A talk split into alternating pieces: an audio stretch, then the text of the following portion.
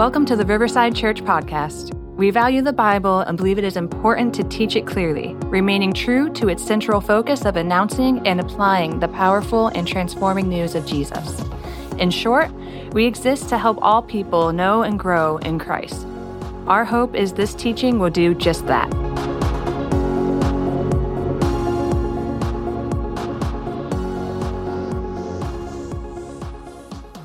Matthew chapter 27, verses 15 through 26.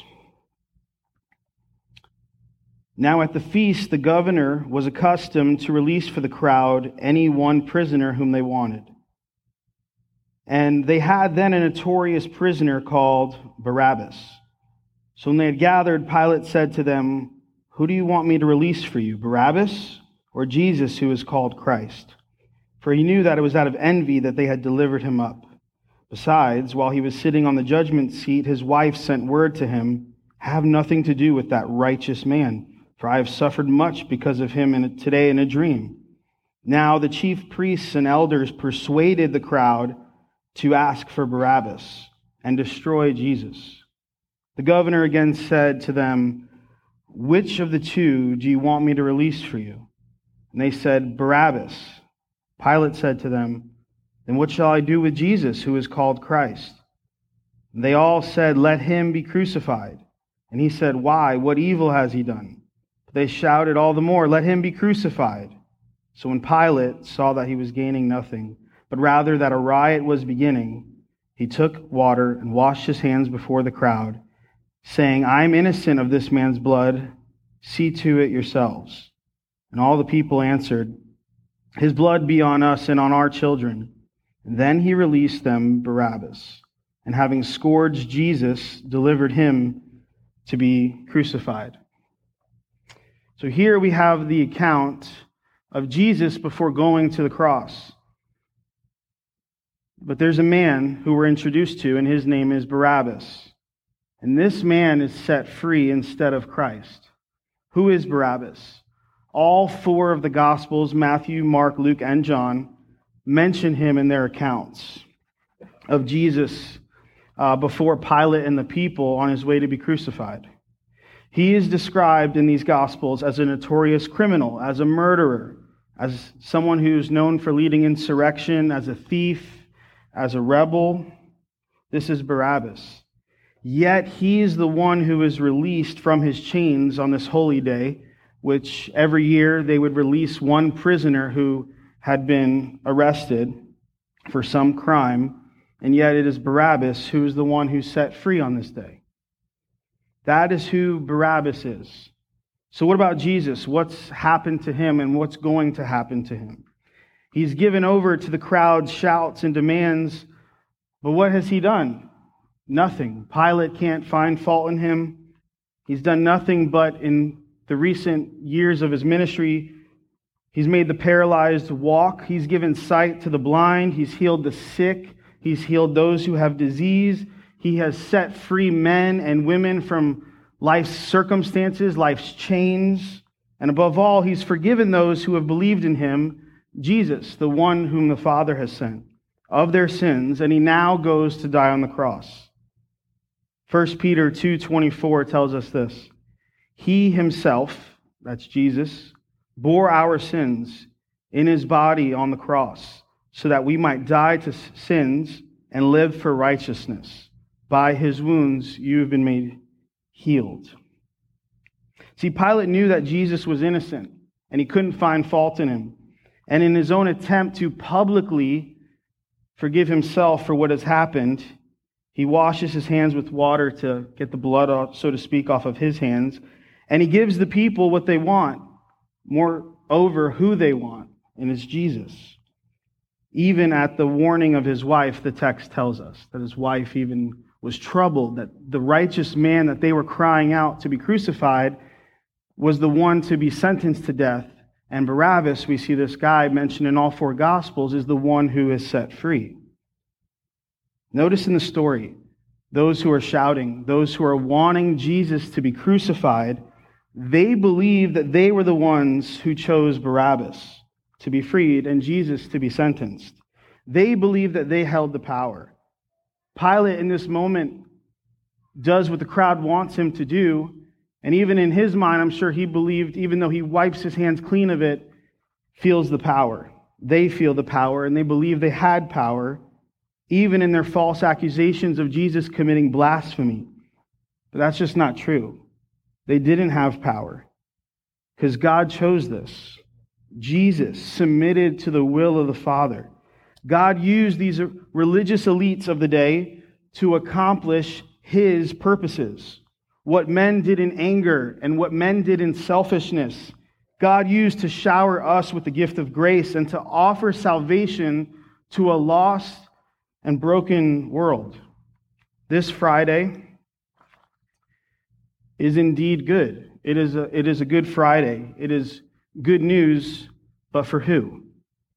It's good because it's good news for sinners, because it was the day that the righteous was given for the unrighteous. It was the day that Jesus was sentenced to death, and this criminal, this murderer, was set free Barabbas. So, who is Barabbas really?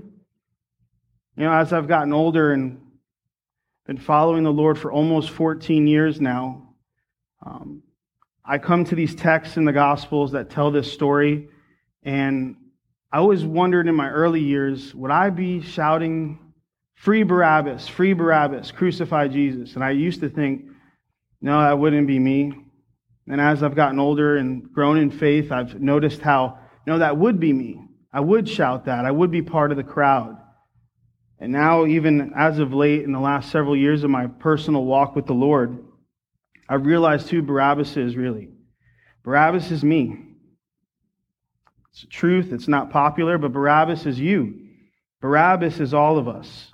But Jesus, who is he? He's the sacrificial lamb. He's the Son of God. He's God in the flesh who has paid for your sin on the cross. That is who Jesus is. He is righteous, not us.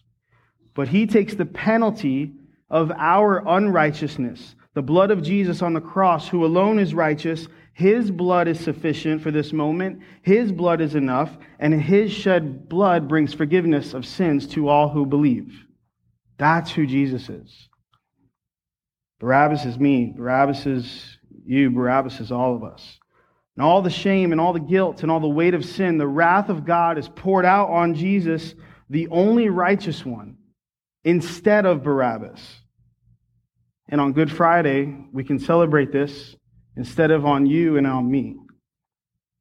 It's poured out on, on Jesus and not Barabbas. And he's given over to death, death on a cross in this moment for the unrighteous, for the ones who shouted, Crucify him, crucify him, that they might now live and have life in him. See, it's interesting. Barabbas, his name actually means uh, son of a father. And Jesus is the Father's Son, the one and only Son. The irony we see here is that the Father's Son, God the Son, is given over so that you and I, the unrighteous, can become sons and daughters of the Father, a heavenly Father who loves us. So Jesus receives on the cross what Barabbas deserved death.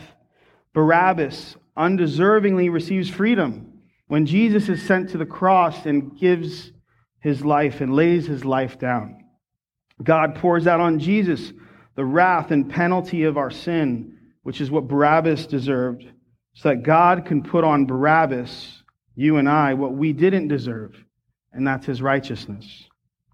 He treats Jesus as if he were Barabbas in order to treat and see Barabbas, us, as Jesus, the righteous for the unrighteous so that you and I can stand right before God.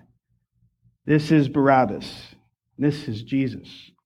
We stand broken apart from this. Apart from this truth, we stand broken, ashamed, and lost before a righteous God.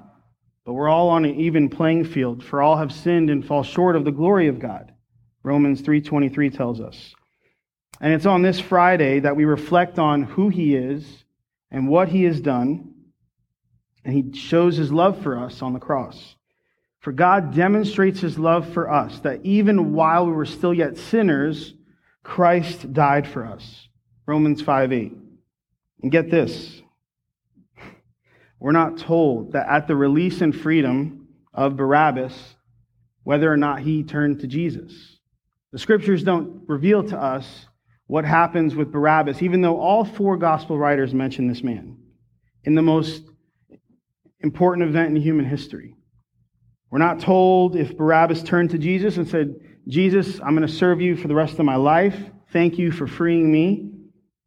Again, the people thought they had the power, but God chose this in his sovereignty to offer mercy and grace before a broken world and an unrighteous people. So scripture doesn't tell us what happens with Barabbas afterwards, but what is so sobering is that Jesus still goes. He still goes to the cross. He still goes to the cross, even though we don't know what happens with Barabbas, and even though he knows that the people, he loves the very people and wants to give forgiveness to the very people who are shouting, Crucify him. When Jesus is on the cross, he cries out, Father, forgive them, for they know not what they do. And they divide up his clothes by casting lots. Luke 23 34 tells us that. So we see this theme of the righteous on this Good Friday given for the unrighteous. 1 Peter 3:18 says for Christ also suffered once for sins the righteous for the unrighteous to bring you to God. He was put to death in the body but made alive in the spirit. He does this to bring us to God. Barabbas is released. They believe they have the power, but it's God who's in charge and God who is orchestrating all of these events. And Jesus submits to the will of the Father. A criminal, a murderer, a thief, a man who's known as a notorious criminal is released.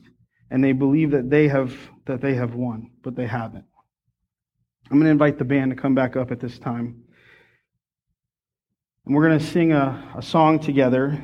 But maybe you're here tonight and what is God, the Holy Spirit, speaking to you? Could be one of these two things. Tonight, Maybe God is speaking to you regarding the cross and regarding sin and its payment that was paid for you and I a gruesome death, a mocking death. They ridiculed him.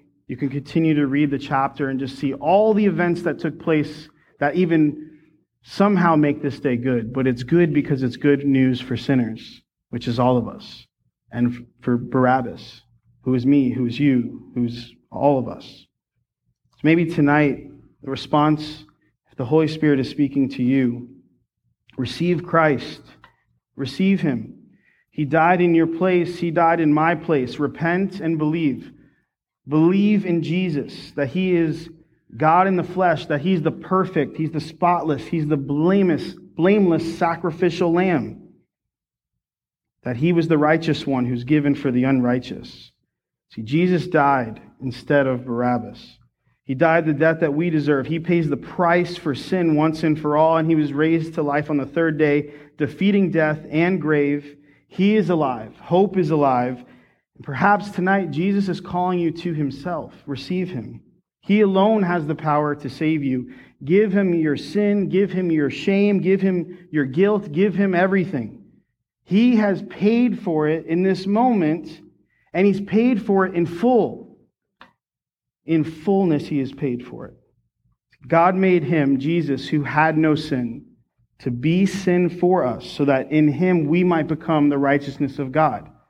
2 Corinthians 5:21. So if you're here tonight and you want to respond to his message for you, it's to receive who he is, acknowledge that he's paid for your sin, that you are a sinner. There's no other one that can save you other than Jesus Christ alone and what he's done for you. Maybe tonight, if you're his disciple, remember what makes this Friday good the cross of Christ, the forgiveness that you receive at the cross, the payment that has been paid, the debt that has been canceled. And if you have been following Jesus and you would say, he, I'm found in him, I'm a disciple of him, resist the temptation to earn or work for this love that is described here in the scriptures that has already set you free. Resist the temptation to earn or to work for this love that has already set you free, because that is not the gospel. The gospel is that it sets you free because it's a free gift and it's receiving that you, you could do nothing. And Jesus did it for you. Jesus did it in place of Barabbas, who was deserving of it. he gets sentenced and not Barabbas. It is by grace through faith that you're saved. Maybe it's been weeks, maybe it's been months, or even years. You've been struggling, you've been trying to earn or work for this love that you once received. My prayer for you tonight is, and myself, is to return to the truth of your salvation. That He welcomes you, He cares for you. The righteous, how do we know? Because the righteous is given for the unrighteous. He welcomes you, He cares for you, He's given Himself for you that you may have life in Him and paid the penalty in full. Don't skip straight to the hope that is so beautiful. It's coming this Sunday on the third day as we celebrate the resurrection of the Lord. But don't skip to the hope without pausing and praising Him for this. This is the moment. This is the very thing that you and I desperately needed the antidote to sin, the answer to our depraved condition, the blood of Jesus, the price that was paid on the cross. Glorify Him and give Him thanks this evening for what He's done for you to give you life and to wipe you clean of all sin and of all unrighteousness.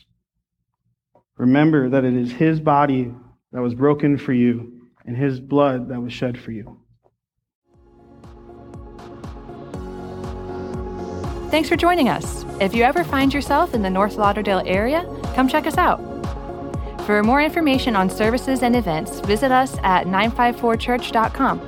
Follow us on Facebook, Instagram, and YouTube by searching 954 Church.